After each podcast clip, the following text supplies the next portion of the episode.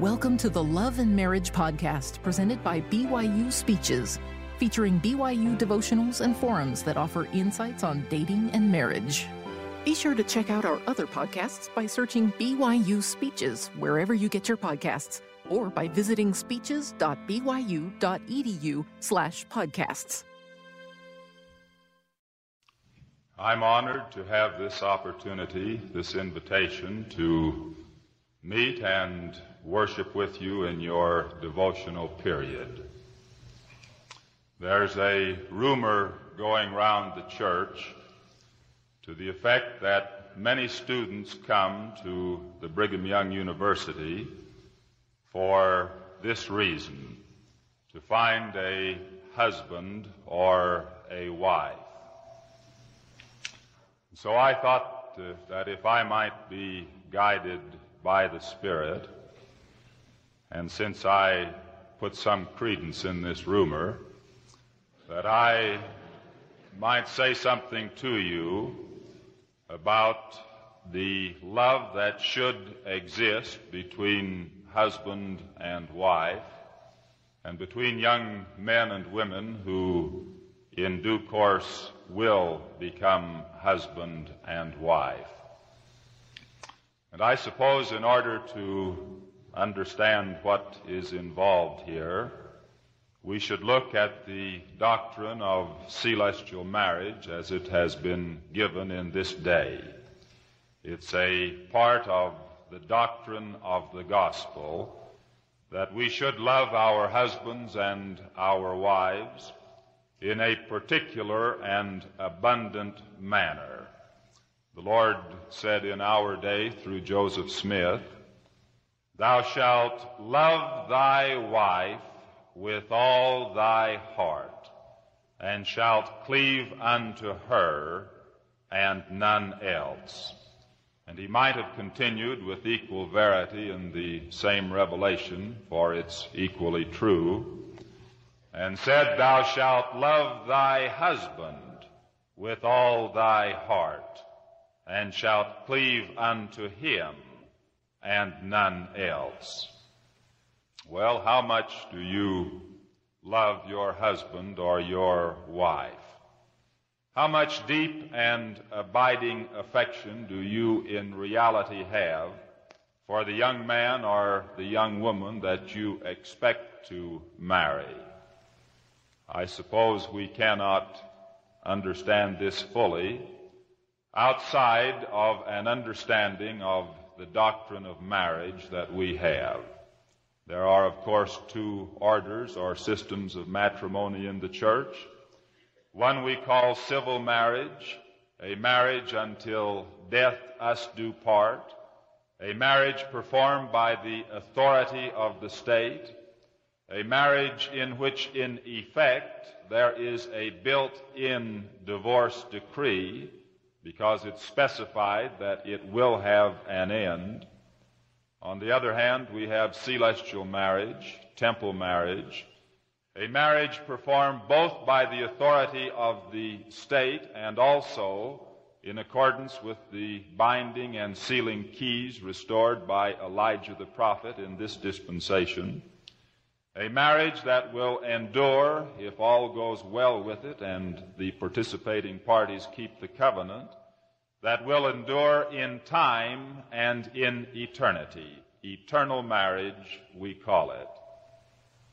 Well, eternal marriage is directly and intimately associated with the doctrine of exaltation. It's intimately connected with obtaining eternal life in the kingdom of God. It plays, in one manner of speaking, the most vital and important part that anything can play in the eternal plan of salvation if we can view it in its relationship with obtaining eternal life, then we can, and in that way only, view it in its eternal importance to us. We know, of course, that we are the spirit offspring of God, our eternal Father, that He is a glorified and exalted, a perfected being in whose image we have been created, living as His Spirit children in a pre-existent sphere before this life. We were endowed with agency. We were given laws. We were commanded to obey the laws in order to progress and advance. I suppose that we looked upon the exalted and glorified state of our Father and desired to progress and become like Him. The prophet, speaking about this state of existence, said, God Himself, finding He was in the midst of spirits and glory, ordained laws whereby they might progress and become like him. The eternal plan of salvation in its broadest scope is the system, the laws, the requirements whereby we go from this pre-existent state as the spirit offspring of our Father through this probationary mortal experience and on into eternity with the hope that if faithful in all things, we can become like the Father. How long we were conditioned and schooled and pre- prepared in pre-existence for the opportunity to come here to this life, we have no way of knowing. Certainly, as men measure time, it was a period of near infinite duration. But in any event, after a long schooling preparatory period, there came a time when this earth was created for us, when the plan of salvation was announced to us, when we were taught that we would come down here for two purposes. First, to gain bodies, mortal bodies, which would be given us again in immortality in a resurrected state as a consequence of an infinite and eternal atoning sacrifice that would be made. And secondly, that we would come here to be examined and tried and tested to see if we would believe the truth, accept the truth, live the truth, walk in conformity to the mind and will of the Lord as that was revealed to us by his prophets. Well, we fill the measure and purpose of our creation partially in that we are born into the world and receive these bodies. We fill the full measure of our creation, language that some of us find in patriarchal blessings, on condition that we walk uprightly, wholly conform to the law, and do the things that will enable us, again in the prophet's language, to become like him to go on to eternal life, the state of glory and honor, dignity and dominion that God our eternal Father enjoys. We get on the path that leads to eternal life when we join the church. As we travel the length of the path toward that eternal reward, we prepare and qualify for a day when we can enter an order of the priesthood which is named the new and everlasting covenant of marriage. This puts us on, in effect, a second path, which path leads to exaltation in the celestial heaven. It leads to the highest reward that any of us know anything about. In the course of our eternal progression from pre-existence through this life and on into eternity, we expect to be judged according to our works and to be awarded places in the mansions that have been prepared, the highest of which is the celestial world.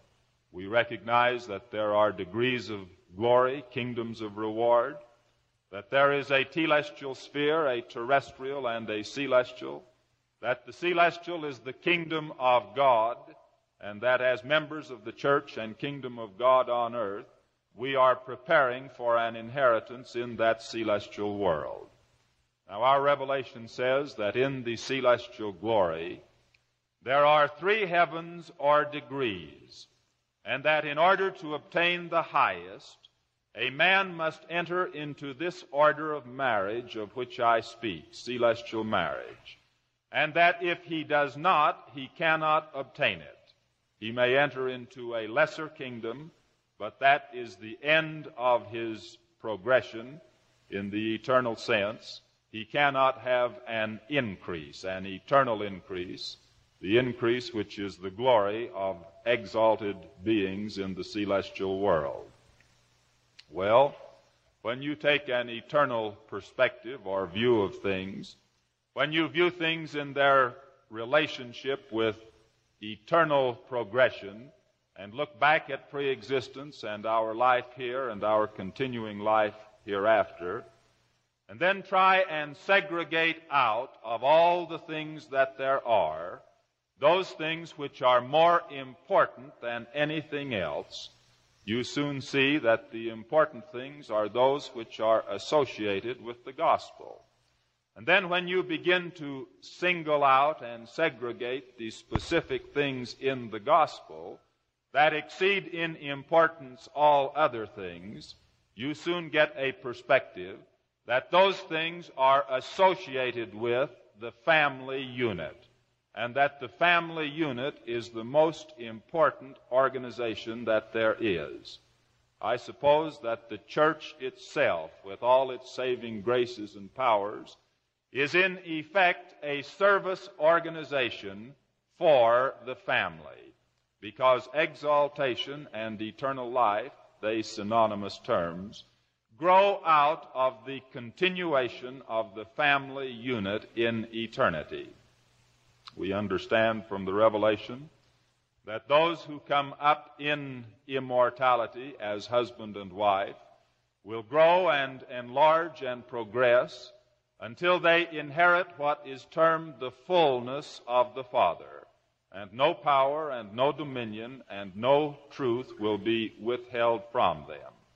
But that those who do not so progress will come up in immortality, as all men will, separately and singly, that is, unmarried, without exaltation, in whatever degree of reward they merit, but denied the eternal fullness. That is to say, Celestial marriage is the gate to exaltation. It opens that door. Those who have a continuation of the family unit in eternity have exaltation. And if the family unit does not continue in eternity, there is no exaltation, or in other words, there is no eternal life. By definition, eternal life is God's life. It's the type and kind and status and quality of existence that he enjoys as an exalted being. Well, now our query is how much do we love our husbands and our wives? How much do we love those that we would like to live with in the marital union? You talk about love, and you're talking about an abstract thing. It's difficult to measure it. You can measure something that is concrete. You can count money. You can work a chemical formula. But when you get into the attributes of deity, his characteristics and perfections, things that are not defined by formula and measured by rule of thumb, it becomes exceedingly difficult to put up a measuring standard. However, I think we have a reasonably good standard that can tell us the affection and love that exists between us. And as such a guide or a rule, a standard, I suggest this time. T I M E. I suggest that the measuring rod for love is time. Suppose that you are in the courting age of life, and as a young woman are being pursued by an eligible and attractive young man. Suppose he comes to you and he says, in effect, Mary, you know how much I love you. You know I want you to marry me. You know what my feelings are. Why, I love you so much that I want you to be my wife for three weeks. Well, it isn't very much, is it? Three weeks worth of love. Now, I picked up the Deseret News a few months ago in Salt Lake and saw on the front page a picture of a very beautiful appearing young woman who had been killed in an automobile accident. She had the name that goes with a very prominent church family. I read the account and it explained that she had been working in Salt Lake, that she had gone to New York where she had married so and so, also a name of a prominent church family in the church, that they had then gone on their honeymoon, had been married 17 days, she had been killed in an automobile accident and he put in the hospital. Well, he didn't come to her and say, Mary, will you marry me because I love you 17 days worth? That is, he didn't say it in so many words, but the actions that he did spoke louder than the words. And in all for all practical purposes, what he did was say, I love you 17 days worth. Now I picked up the paper and read an instance of a young couple, these not happening to be members of the church, who had been married for two hours, and both of them were killed in an automobile accident. Well, this young man didn't say, I love you two hours worth, but in practice and in fact, that was the situation, because at the end of the two hours, the marriage was over. The participating parties remained separately and singly, They'd go their several ways. At the end of 17 days, the marriage was over for the other couple. They'll go on in the spirit world. They'll come up and receive every reward and honor and dignity that the Lord can give them according to the life that they've lived. But they're not husband and wife. They're not inseparably connected in a family unit. They will not go on to exaltation in the eternal worlds. How much do you love your husband or your wife? How much do you love your children? Well, you love them in direct proportion to how long you want to spend with them. Now, there isn't anything that detracts, that is detracted from a celestial marriage that's good and wholesome. I was married to my wife in the temple. It's a celestial marriage. I can have everything in that marriage that anyone can have in any type of marriage which is wholesome and good and pure.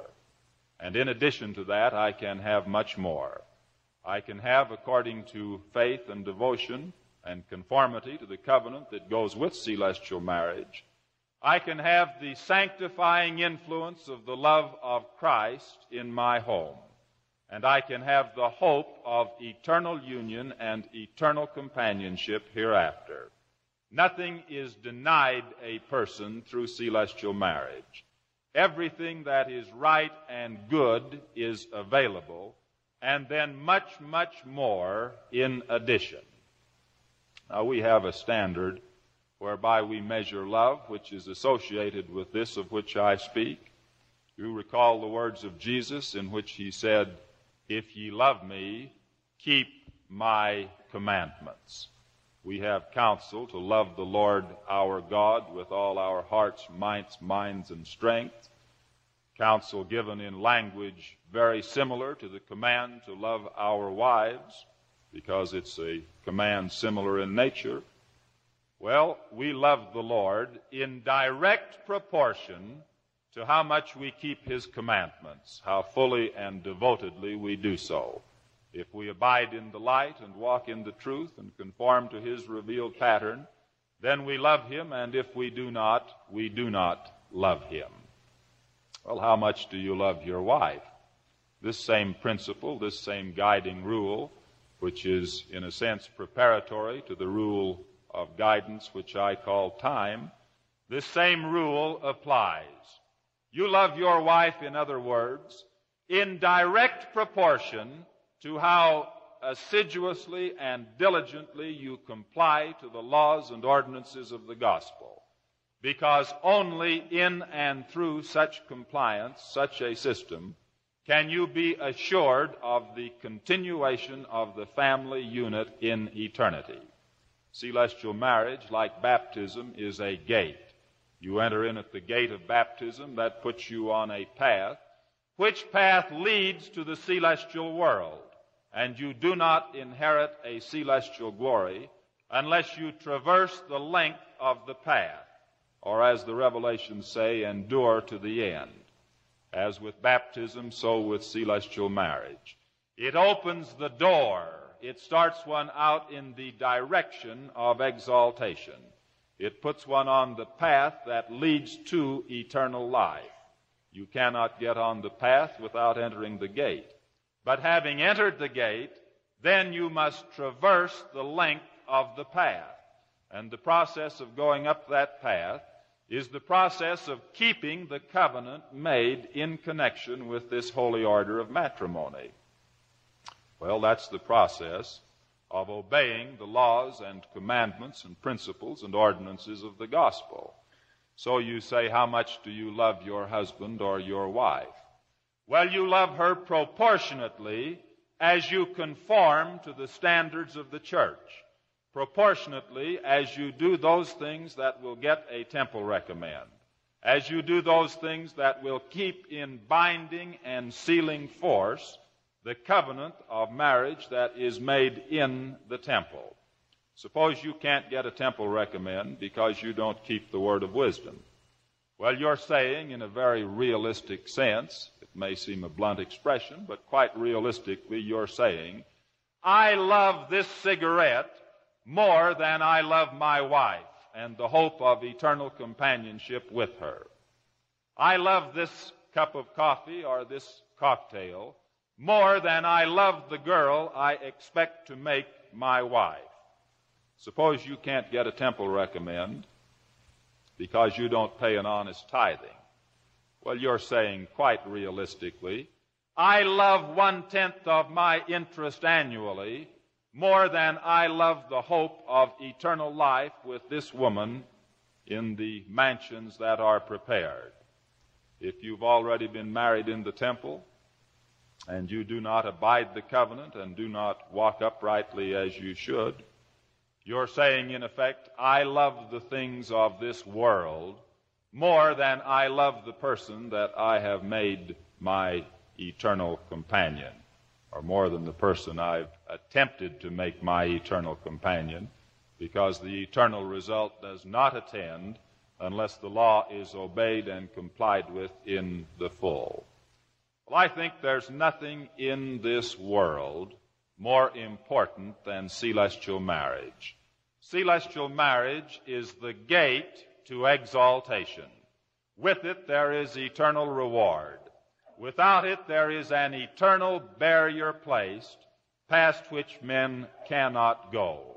If we have a continuation of the family unit, we have eternal life.